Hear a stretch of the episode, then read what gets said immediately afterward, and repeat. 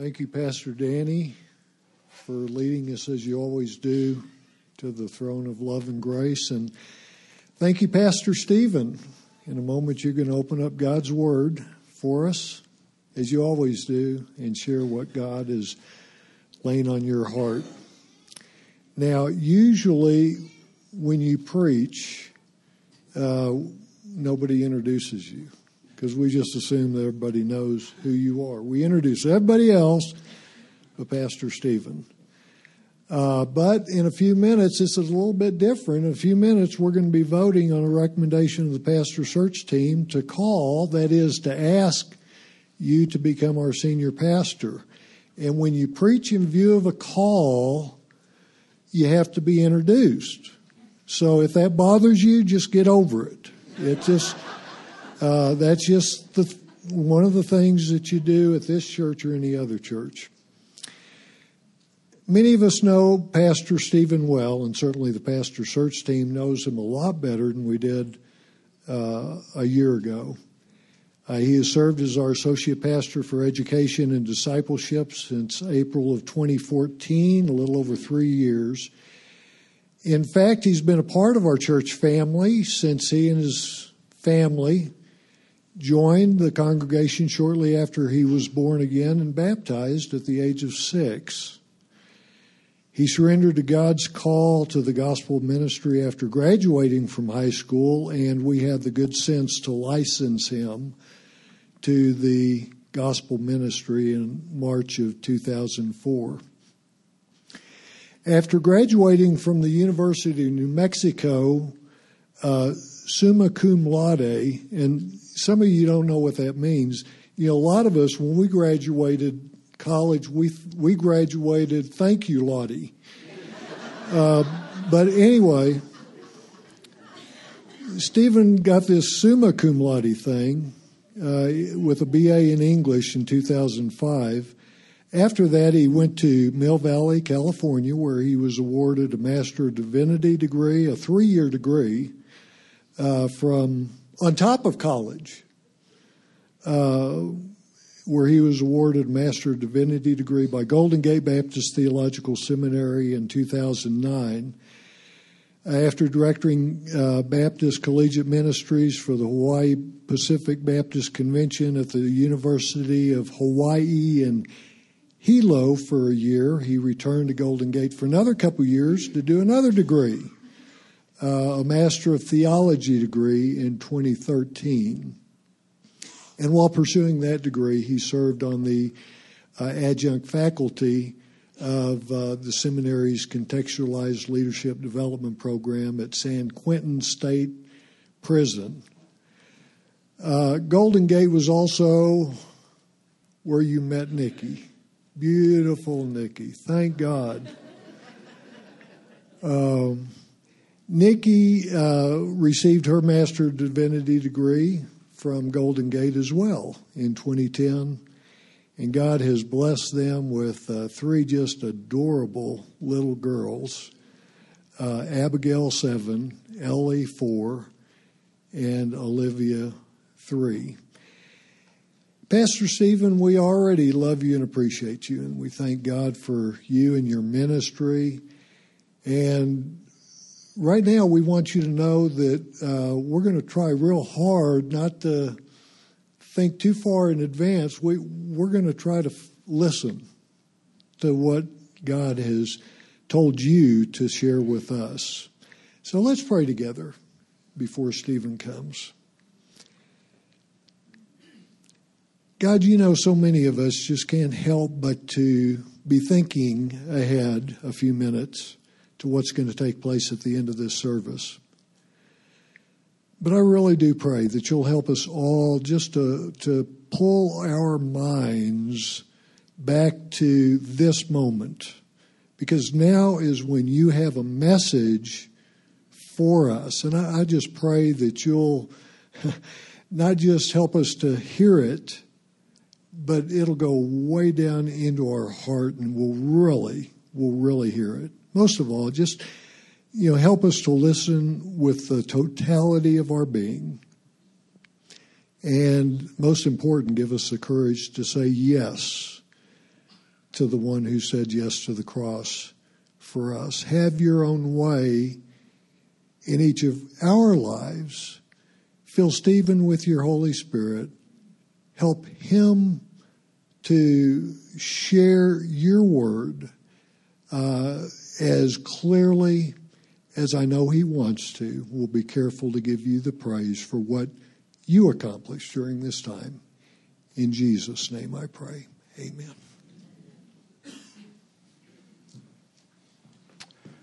I would ask you to take your copy of God's Word this morning. If you don't have one with you, there should be one uh, under the seat just in front of you or one nearby. Uh, open your Bibles to uh, Paul's letter to the Corinthian church, 1 Corinthians in chapter uh, 15. 1 Corinthians 15. I want to thank uh, John as the uh, chairman of the pastor search team and the other members of the search team for their, for their, their steadfast uh, work over the last several months. I know it's been uh, challenging for them. I want to thank you, church family, for your uh, patience and prayerfulness over the last several months as well. Um, and also for your faithfulness to, to our church body. Uh, times of transition are, uh, are rarely easy. Uh, and, and, nor are they things that we desire to go through, but, uh, but you all have endured well uh, and with patience. And so I thank you, and I know that the search team is grateful for that as well. Uh, before we open God's Word together in 1 Corinthians this morning, I, I would be remiss if I, if I did not address the elephant in the room. That elephant is comprised of the many unique and even awkward, uh, at times, details involved in the pastor search team's recommendation of me to serve as senior pastor here. Not the least of those details is the fact that I grew up in this church. Our family came to be members here when I was about seven years old and spent the majority of my life here. Of my 30 some odd years of life, about 20 of them have been spent as a member and or um, uh, pastoral staff member of this church. In a nearly 30 year history of First Baptist West Albuquerque, formerly Taylor Ranch Baptist Church, this body has never once called one of their own one raised in this body to serve as senior pastor. That's unique. It's unique. Having grown up in this church and having served on staff for the last three and almost three and a half years, I have a very detailed and nuanced understanding of who we are as a church, of where we have been, of what we've been through. And certainly God has given me many thoughts about where He might would lead us as a church body in the future. There is unlike any other pastor that has served here in this place, a prior history between us. We know each other. I would pray that our familiarity with one another, the fact that we are like family, knowing one another's strengths and weaknesses, I would pray that our familiarity with one another would be the, the seed bed for much growth in the fruit of the Spirit prayerfully, the fruit of a union between this body and me as senior pastor would result in mutual love, joy, peace, patience, kindness, goodness, faithfulness, gentleness, and self control, all to the glory of God. Should the Lord confirm through you, church family of First Baptist West Albuquerque, should the Lord confirm the recommendation of the pastor search team through your vote today, my sincere hope and prayer is that we would all look and live and love more like Jesus Christ as a result of the years that we spend together in ministry. Amen. Having said that, let's turn our attention to God's word in 1 Corinthians chapter 15. Those of you who are not familiar with Paul, the Apostle Paul, and his ministry, allow me to give you some background and, and about the, the uh, history of the church at Corinth. Uh, know this that during it was during Paul's second missionary journey that he would ultimately spend several months in the city of Corinth, this ancient Roman city of Corinth, preaching the gospel, making disciples, organizing new believers into a local church there in that place. Now, Corinth was the capital city of the region of Achaia at the time, and it was a thriving marketplace for lots of things, not the least of which was popular philosophy. In Corinth, itinerant speakers would make a living, and a good one at that, speaking in this forum in the center of the city. They would talk about uh, various aspects of philosophy, things to do with your life. They would give uh, uh, philosophical wisdom to the people. And, and for their speaking, they would be paid. Now, Paul, the apostle, defied this trend in Corinth by preaching the gospel of Jesus free of charge. Never once taking money for his preaching so as to show that the gospel of Jesus is not a thing to be used for worldly gain. Paul didn't expect to profit financially from his preaching of the gospel. Now, the church that came about as a result of Paul's ministry and other apostles' ministry in Corinth, in his absence, became what we would affectionately call a hot mess. Once Paul left Corinth, the people in Corinth got a little crazy.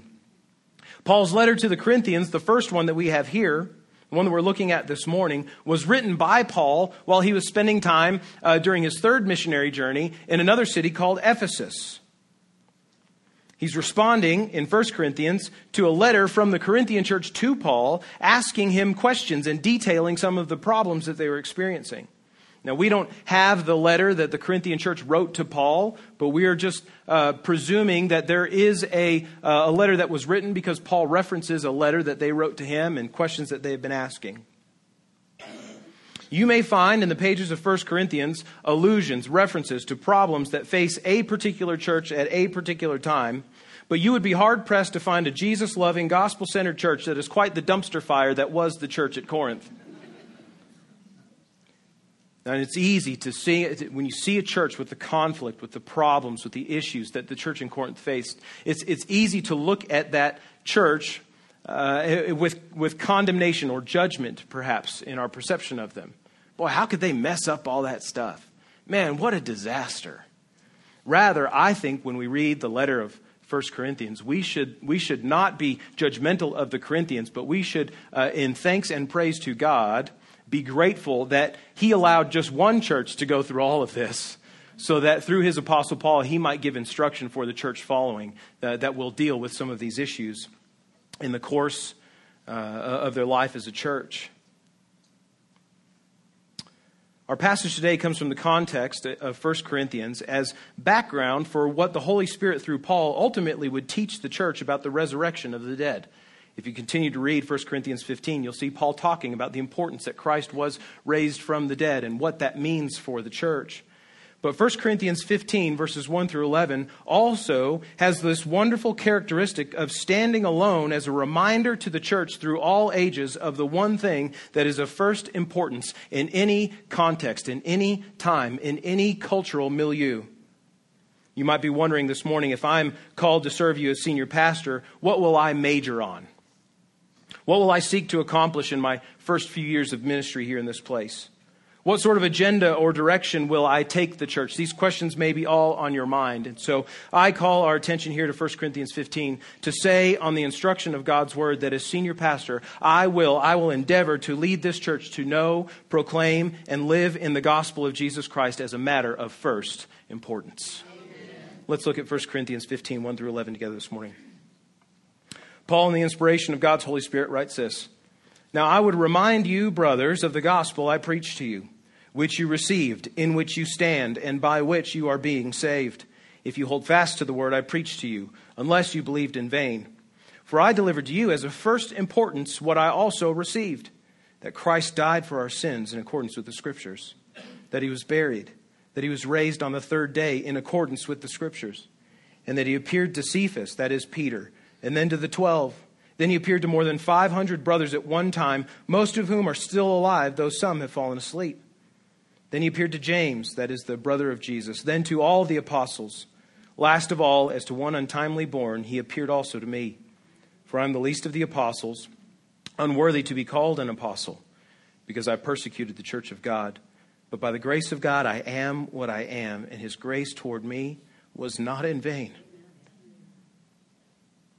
On the contrary, I worked harder than any of them, though it was not I, but the grace of God that is with me. So whether then it was I or they, so we preach, and so you believed. There are in these verses three crucial, critical things to understand about the all important gospel. Three things that have begun and will continue to shape my ministry and, God willing, the ministry of any church that He would lead me to pastor. The first is this in verses one and two the gospel is worthy of repeating. The gospel is worthy of repeating. Paul says in verse 1 I would remind you, brothers, of the gospel I preached to you literally translated from the original language, Paul is saying here, I would make known to you the gospel I preached to you. What is clear is that Paul is not here telling the Corinthians anything new. He's not telling them something different other than what he's told them before. The gospel, that is the good news of Jesus Christ, has been preached before to the Corinthians. Indeed, Paul says that they have received it. It's the gospel that he preached that they received. They have taken the message that they heard with their ears and they have buried it into their hearts. But the Apostle Paul here takes opportunity to make clear, to bring to their remembrance, to review afresh the gospel, the good news that he preached before. It is a message worthy of repeating clearly for at least two reasons. First, because it is our salvation. Paul says the gospel is that by which the church has been saved and are being saved. Did you catch that? Verse 2 by which you are being saved. Is it not interesting that Paul would use the present tense here, being saved? Often we treat the gospel, the good news of Jesus, as a thing that saves us once and for all time, which certainly it does when we trust Jesus as Savior and repent of our sins. But we often neglect the ongoing saving nature of the gospel in our lives day to day. It's not as though we're saved by faith in Jesus' sinless life, death in our place, his resurrection just once, but rather that the gospel of Jesus Christ is saving us still. How wonderful then to see that God's salvation for us through the gospel is not limited to one experience, not limited to one moment in time, but that it continues in saving power each day. Each day, the gospel is saving us from our sin as it convicts us of our rebellion against God as it leads us to renewed repentance and faithful following of Jesus. The gospel is an active calibration tool for our souls, every day correcting our sinful hearts and pointing us to spiritual true north. Christian, the gospel is your salvation yesterday, and it is saving you today. It is worth repeating for this reason, but it is also worthy of repeating because it is our spiritual anchor. It's not just our salvation, but it's also our spiritual anchor. In verse 1, Paul says the gospel is that which the Corinthians received and in which they stand. That is to mean that it is the thing in which the Corinthians continue steadfastly and firmly remain. I just had a really bad picture in my mind of like um, when a mob boss is about to off a rat, you know. They, they put their feet in concrete before they throw them in the river. And, and that's like what it is to, to stand firmly in the gospel, to have your, your feet stuck in the concrete of the gospel. Now, forget the rest of the badness of that image, okay? And just. the good news that the Son of God, Jesus Christ, took the penalty for our sin in our place by his death on the cross, and that he rose from the dead to give victory over our rebellion against a good and holy God, and to give victory over death by giving us eternal life through faith in his name. That is spiritual bedrock for us. In the shifting sands of culture, the gospel is a steady place to plant your life. In the whirlpool of temptation, the gospel is an anchor for the ship of your soul. So stand on it. Weigh anchor into it. Build your life on the solid rock of the gospel of Jesus. Because the gospel is our spiritual anchor, and because it is our ongoing salvation, then church, gospel remembrance should be, must be a daily task because of what the gospel is and does in you, Christian, in an ongoing way, you can never outgrow your need for the gospel. I'm going to say that again. Because of what the gospel has done and because of what it continues to do in your life, you can never, ever outgrow your need for the gospel because the infinite God who created the universe is the author of your salvation through the power of the good news of Jesus Christ, you can never, you will never plumb the depths of the gospel or tire of its beauty. The Christian who overlooks or downplays his need for the gospel each day is as foolish as a hiker in the desert of New Mexico who does not pack fresh water for his journey. The gospel is water to our thirsty souls. Friend, I don't care if you have been following Christ for six months or 60 years. You need the gospel as much today as you did the day you first received it. Church at First Baptist West Albuquerque know this. If you call me to lead this church as senior pastor, you can expect to hear the gospel repeated ad nauseum. You can expect to get tired of hearing me talk to you about the gospel. My, my hope and prayer is that you will not tire of it. but like people with refined palates, you will grow in your love and appreciation for the good news of Jesus. Friend, if you're here this morning, I, I see a lot of faces I, I, don't know, and I don't know where you're at with God today. And, and if you're here today, you would not identify yourself as a Christian, as a believer, a follower of Jesus. The gospel is for you too. The gospel is for you especially. The gospel is this that there's a God who has created everything that we see and that we know, and that He's created us and our hearts to, to know Him, to love Him, to worship Him, and to bless us in our knowing, loving, and worshiping Him. But we have each, and we know this by our own consciences, we've done things that we know are not right. We've done things that we know are, are wrong, morally wrong. The Bible calls that sin. And it's not just an affront, it's not just an insult, an offense, our sin to another person, but it's also an, an insult to the God who created us. God is perfect, He is utterly holy. He, he cannot be in the presence of sin without judging it. For him to do so would make him unjust, it would make him unloving. But because God is loving and because he is just, he does punish sin. And that's a good thing. The Bible tells us each of us is accountable for our own sin. We have to answer to the God who created us for our rebellion against him. But this is the good news. This is why the gospel is what the gospel is that God, in his love and justice, satisfied both his love for us and his justice against sin by sending his own son, Jesus, God in the flesh, to die in our place to pay the penalty for our sin. And Jesus was raised from the dead, so that we too, who trust in Jesus as the Savior of our souls, the one who has paid for our sin, that we can have forgiveness of our sins and be right with God, He who is raised from the dead will also raise us from the dead, that we not, might not spend eternity separated from God. The good news is this the God that, loved, that, that created you to know, love, and worship Him, even in the face of our rebellion, has made a way to bring us back that we might know, love, and worship Him the way we were created. Friend, if you don't know Jesus this way today, I, I implore you, I, I, I plead with you, hear the gospel. Think on the gospel. Spend the rest of the service in prayer, asking God. Maybe you don't know how to talk to God, but asking God, God, what would you have me do with this news? If this is true, God, tell me what to do with it. The response, the proper response to the gospel is this that you turn from your sin, you turn from your rebellion against God, knowing that it's wrong, knowing that it's displeasing to Him, knowing that it separated you from Him, and trusting your life in the spiritual bedrock that is the good news of Jesus Christ, His death in your place, the resurrection from the dead.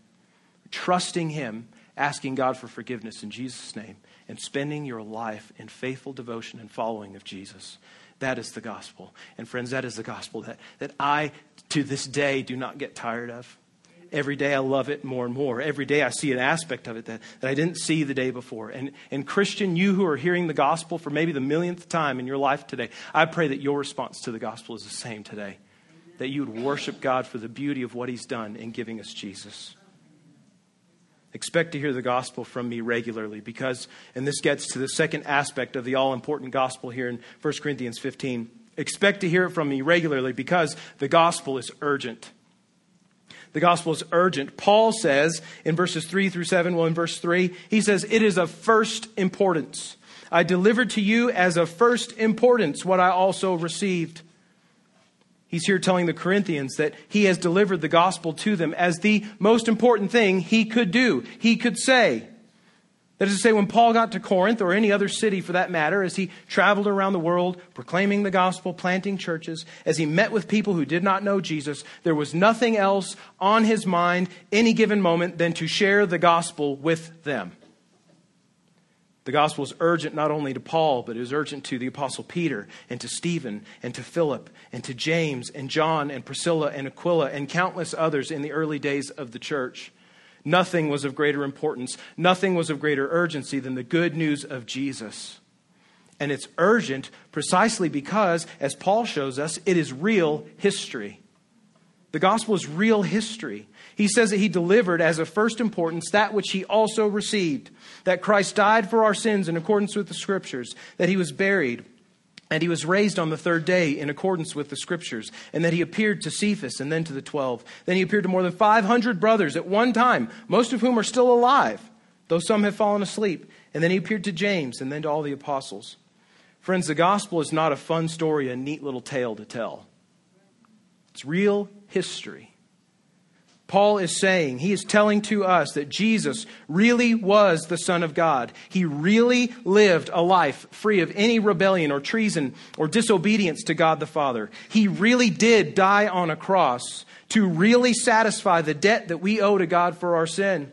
He was really buried in a tomb, and he really was raised from the dead, as evidenced by his appearing to the apostles and even to 500 people at once, many of whom were still alive. So you can go check the facts, Paul says,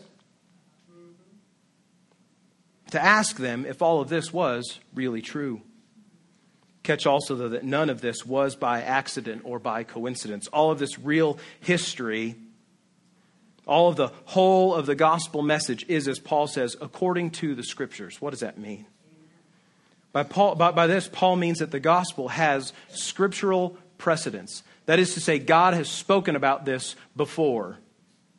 The entire Old Testament, all the Old Testament scriptures have spoken about Christ, have pointed to his coming, have prepared, were, were intended to prepare the people of Israel and the rest of the world to trust Jesus when he came. Just as the prophet Isaiah in Isaiah 53 spoke of a suffering servant of God who would be pierced and crushed and chastised by God for the sins of mankind, so Paul says Jesus died for our sins. Just as the psalmist says in Psalm 16 that God would not allow his Holy One to see corruption, and as Jesus promised to those listening to him in his day the sign of Jonah, that is, his resurrection from the dead, Paul reminds the Corinthian Christians that Jesus was indeed raised on the third day in accordance with the scriptures. Jesus does nothing in his life, death, burial, and resurrection inconsistent with what God said his Messiah, his promised Savior, would do all history is interpreted. we look at events in the world, we try to make sense of them so that we can properly place them in our understanding of the world. We look at major events like 9 11, like World War II, uh, things like the American Revolution, the French Revolution, the Reformation, we, we interpret them to help us make sense of the world that we live in, to see patterns of behavior, things, actions maybe to avoid, behaviors to encourage, and so on. But Paul interprets here the real history of Jesus' death and resurrection against the scriptures. The scriptures that prophesied and promised these very things so many years ago, years before them, they, they happened. And as he concluded, and he concluded, as did the Corinthian brothers, that the historical facts of the gospel demand a real response. Because it really happened, you really must do something with it. The proper response in this case is, as we said before, to turn from the sin that separates us from God and trust in Jesus, God's Son, as Lord, as Master, as King of our lives. The urgency of the gospel was a non negotiable for Paul. Preaching the gospel with urgency was not just something Paul and the earliest Christians did, it was part of who they were. There should then be no difference between the earliest Christians and the church today in this regard. So, church, know this gospel urgency must be the foremost characteristic of the church. Urgency with the good news that God saves sinners through faith in his Son must be the thing that defines us. The church is, the gospel is what, what has brought us to Christ, and through Christ reconciled us to God. We are what we are as Christians because of the gospel. We are not Christians. We are not followers of Jesus without the gospel. And apart from people sharing the gospel with us in a sense of urgency, we would remain unsaved. How many of you, Christians today, uh, stand here as a result of someone sharing the gospel with you? Okay, that, by the way, that's the only way you can actually come to be a Christian is to have the gospel shared with you. Okay? So, so praise God for that. That someone in your life thought that your eternal destiny and your relationship with the God who made you to know, love, and worship Him was so important that they would stop at nothing to share the gospel with you till you responded to it in faith and repentance. Praise God for those faithful people in your life who shared the gospel with you urgently. Church, there's nothing more important for us to talk about. There's nothing more important for us to preach about. There's nothing more important for us to share lovingly with our families and neighbors than the good news of forgiveness of sins and new life through trusting Jesus Christ. And so know this that if you call me to serve in the role as senior pastor, you should expect me to regularly ask you again and again, often, who are you telling about Jesus? Amen. Christian, who are you telling about Jesus? Who are you talking to about their need to know Christ and the God who made them? Who are you pouring your life into that, that they might see the character of Christ in you and, and want to know the Lord that you know? Expect me to ask you regularly, who are you telling about Jesus? And I hope that you'll ask me regularly, Pastor, who are you telling about Jesus? Listen, the reason that gospel that the gospel takes first importance for Paul the reason it takes first importance for the church is precisely because of its miraculous, transformative power. The gospel is transformative, we see in verses 8 through 11. It is the power of God to transform who we are. Paul, in verses 8 and 9, reminds the Corinthians that Jesus also appeared to him after he'd appeared to many others and that as such, Paul counts himself among the apostles, those who were eyewitnesses to the risen Lord. And though he considers himself the least of the apostles because of his persecution against the church uh, uh, uh, of God, Paul, who in the first few chapters of Acts is called by his Hebrew name Saul, was before his conversion a Pharisee of Pharisees in his own right. He was an expert in the Jewish law and, and an expert of experts, taught in the best of schools right? Taught by the best of teachers. He had trained with all of the great Pharisees leader, the great Pharisee leaders, and like the best of Pharisees, he did what Pharisees do. He imprisoned followers of Jesus and made their lives hell. That is, until he saw the risen Lord on a road to Damascus and was compelled by the sight of the risen Jesus to believe the gospel he had been persecuting, to repent of his sin, and to submit his life to Christ. Paul, in his letter to the Romans, says that he is not ashamed of the gospel because it is the power of God to salvation. It's powerful enough to transform a prominent Pharisee, thirsty for the blood of Christians, into the humblest of apostles who finds himself longing for more of Jesus each day. The gospel is the power of God to transform who we are it is mighty to save, it is powerful to transform, and all this because it is the grace of God in believers. It is the grace of God in us. You want to know how it is, why it is that God could change dirty, rotten sinners into people who are sinners saved by grace and striving to follow Jesus faithfully. It's by His grace, it's His good gift to us. No sooner does Paul note his apostolic status than does he point out his hard work for the gospel through the grace of God. He says in verse 10 that it is God's grace that makes him who he is. He says, By the grace of God, I am what I am. Sounds kind of like Popeye. And his grace toward me was not in vain. On the contrary, I worked harder than any of them, but it was not I, but the grace of God that is with me. It is God's grace that makes Paul who he is. It is God's grace through Christ in the gospel that brings about change in his life, and God's grace that works with him to get the gospel to the nations. The gospel transforms us because the gospel is the grace of God. It's his free gift of salvation, working in our hearts to change us, to renew our souls, to mold our minds into the mind of Christ. The gospel, the good news of Jesus, is the delivery method for the unearned favor of God on an undeserving people and in working his grace in us as we trust and believe the good news, God is glorified and he is pleased to transform our priorities, to take and change our desires away from deadly sin to life in Jesus. by God's good design, this life changing, soul birthing, heart melting gospel, when received and believed and lived, then becomes the singular aim of the church. It becomes the singular aim of the church. Paul closes his paragraph at verse 11. Whether then it was I or they, so we preach and so you believed. The key phrase here, I think, is the first part of that sentence. Whether then it was I or they. That is to say, that the one who delivers the message of the gospel is ultimately unimportant. The one who is preaching the gospel is unimportant. What is important is that the gospel is preached and that it is heard and that it is believed. Paul, though he is credited with writing over uh, or nearly a third of the New Testament, Paul, who planted countless churches in the Roman Empire over three separate missionary journeys. Paul, who died as a martyr in Rome for his ministry of the gospel. A man that most pastors would like to be like and whose influence they would like to enjoy. Paul himself says of himself, I don't care whether it was me or the other apostles who preached to you or even countless number of others who proclaim it. What matters most is that we preach, that we declare the gospel, and that you believe it.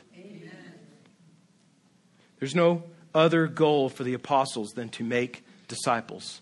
The same was true of Peter, John, and James, and the others. There's no other aim, there's no other goal of the church than to grow in the gospel.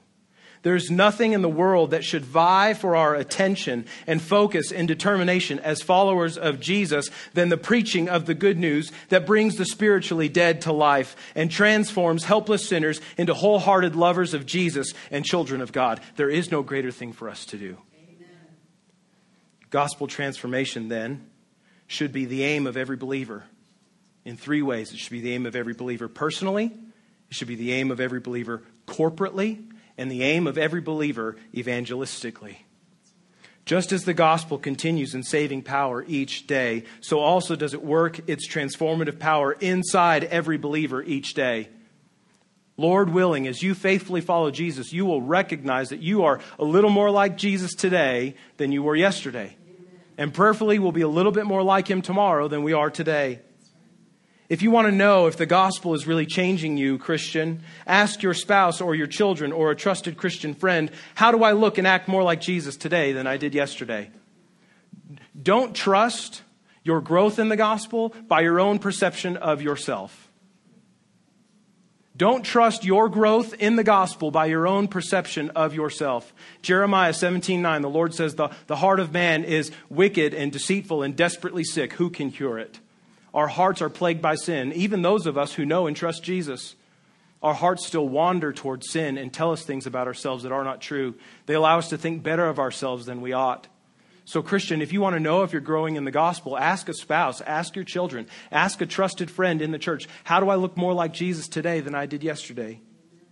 As a church, corporately, together, as a body of believers, we should be asking, how are we being changed by the gospel to love one another more genuinely? Jesus said, The world will know you are my disciples by the love you have one for another. How is the gospel changing this body? How is it causing us to love Jesus and in loving Jesus, loving one another more, seeking his will above our own? How are we being compelled by our love of Jesus to take the gospel to the lost? The gospel should be changing us. It should be the, the aim of the church evangelistically. We should be expecting the gospel, the good news of Jesus, the fact that Christ lives in us as we trust in him, to be changing our hearts for those around us who don't know Jesus. Knowing what we know about what God says is true, about who we are in our sin, and who, who he has made us to be.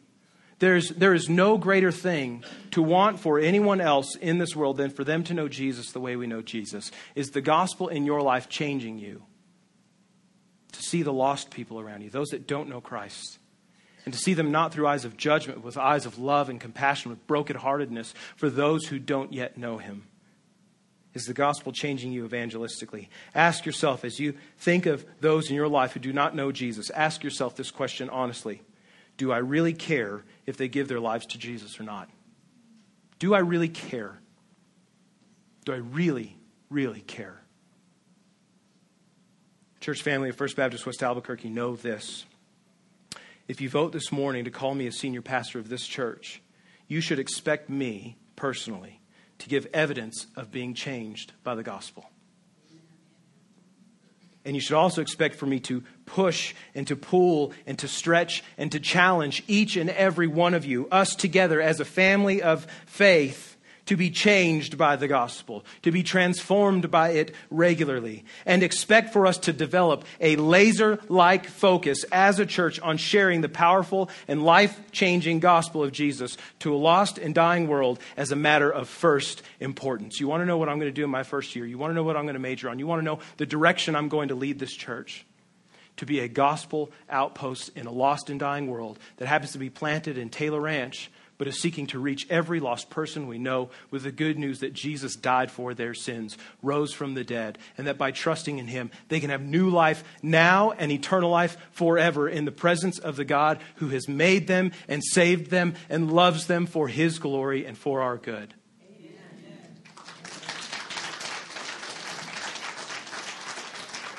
I wasn't planning on saying this, but I'll be incredibly candid with you this morning if you don't want to make disciples, and you don't want to reach the lost, and you don't want to be equipped and led and challenged to do so, do not vote for me as your senior pastor this morning. Because that's the direction I'm taking us. And not because I think it's a good thing to do, not because I think it's, a, it's the, the hottest new church growth fad, but because it's what God, through Jesus in Matthew 28, has commanded us to do. Therefore, go, make disciples of all nations, baptizing them in the name of the Father, the Son, and the Holy Spirit, teaching them to obey everything I have commanded you. Those are our marching orders. Church, under my leadership, we're going to march. We're going to follow our King.